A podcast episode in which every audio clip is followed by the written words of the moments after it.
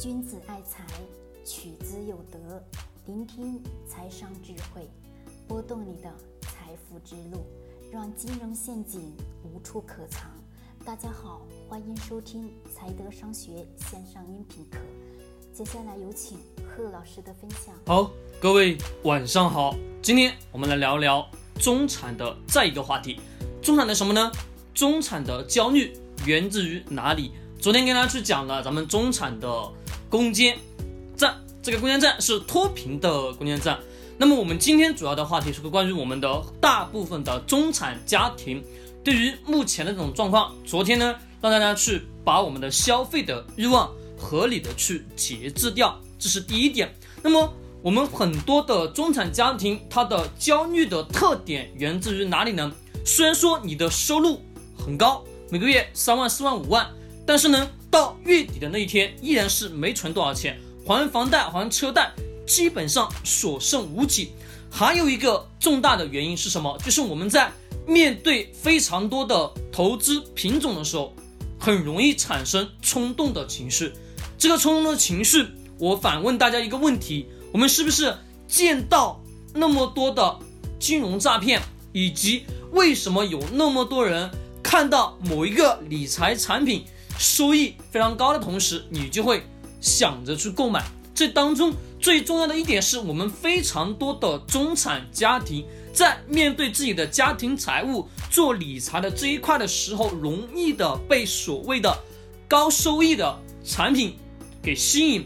吸引的同时呢，你就会盲目的去投资。盲目投资这个过程当中，你对这个理财产品完完全全不了解、不清楚。其实，在整一个投资的生涯当中，在整一个任何的理财产品当中，非常非常多各式各样的陷阱。那么，对于我们很多的中产家庭当中，首先最重要做的第一件事情，昨天讲的是第一件事情是控制你的消费欲望，第二件事情就是学财商。这个财商包括很多，你对于金钱的认识，你对财富的把控能力。那么这一块重要的一点是关于你对于财富的把控能力，这个财富的把控能力是你必须得要去认识到金融市场当中投资理财过程当中哪些产品是可以让你去投资的，哪些产品是不能让你去投资的。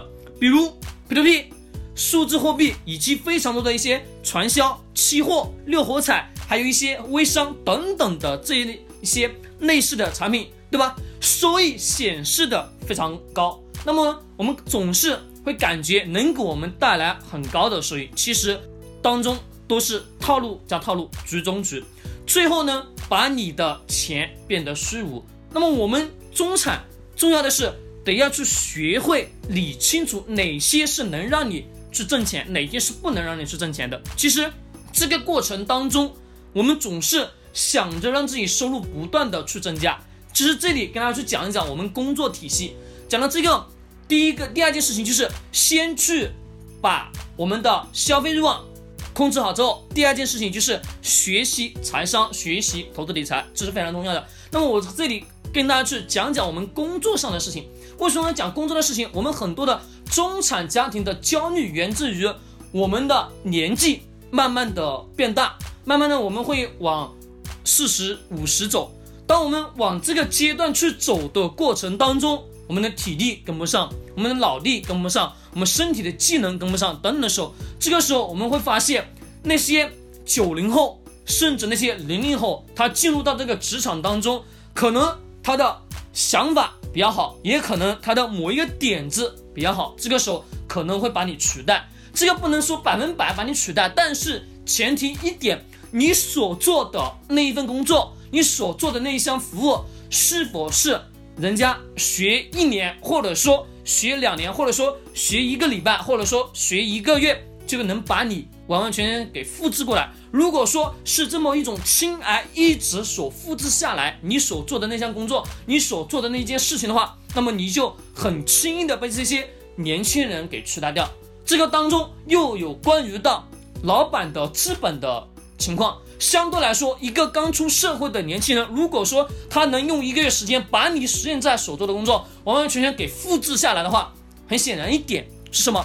老板，你用用年轻人，为什么？年轻人精力旺盛，体力能扛，对不对？熬夜能熬，加班能加，他毫无怨言。但是呢，对于我们很多的中产家庭，年纪大了，在这个公司时间待得久了，工资要高，加班又不能加，等等的各种各样的问题，又有自己的一些成见，对吧？那么这个过程当中，对于老板来说，他更喜欢的是什么？用年轻人来帮我做这件事情，为什么？因为我的开销成本会更低。这个情况下，我们很多的中产就会产生一种焦虑感的存在。其实，对于我们中产，把消费欲望控制以后，学会投资理财，还有重要的一点是，我们把这个职业上的收入、职业的能力、职业的素养不断的去提升，让你在职场当中产生一种无可替代的位置时候，那么所谓这些年轻人，九零后。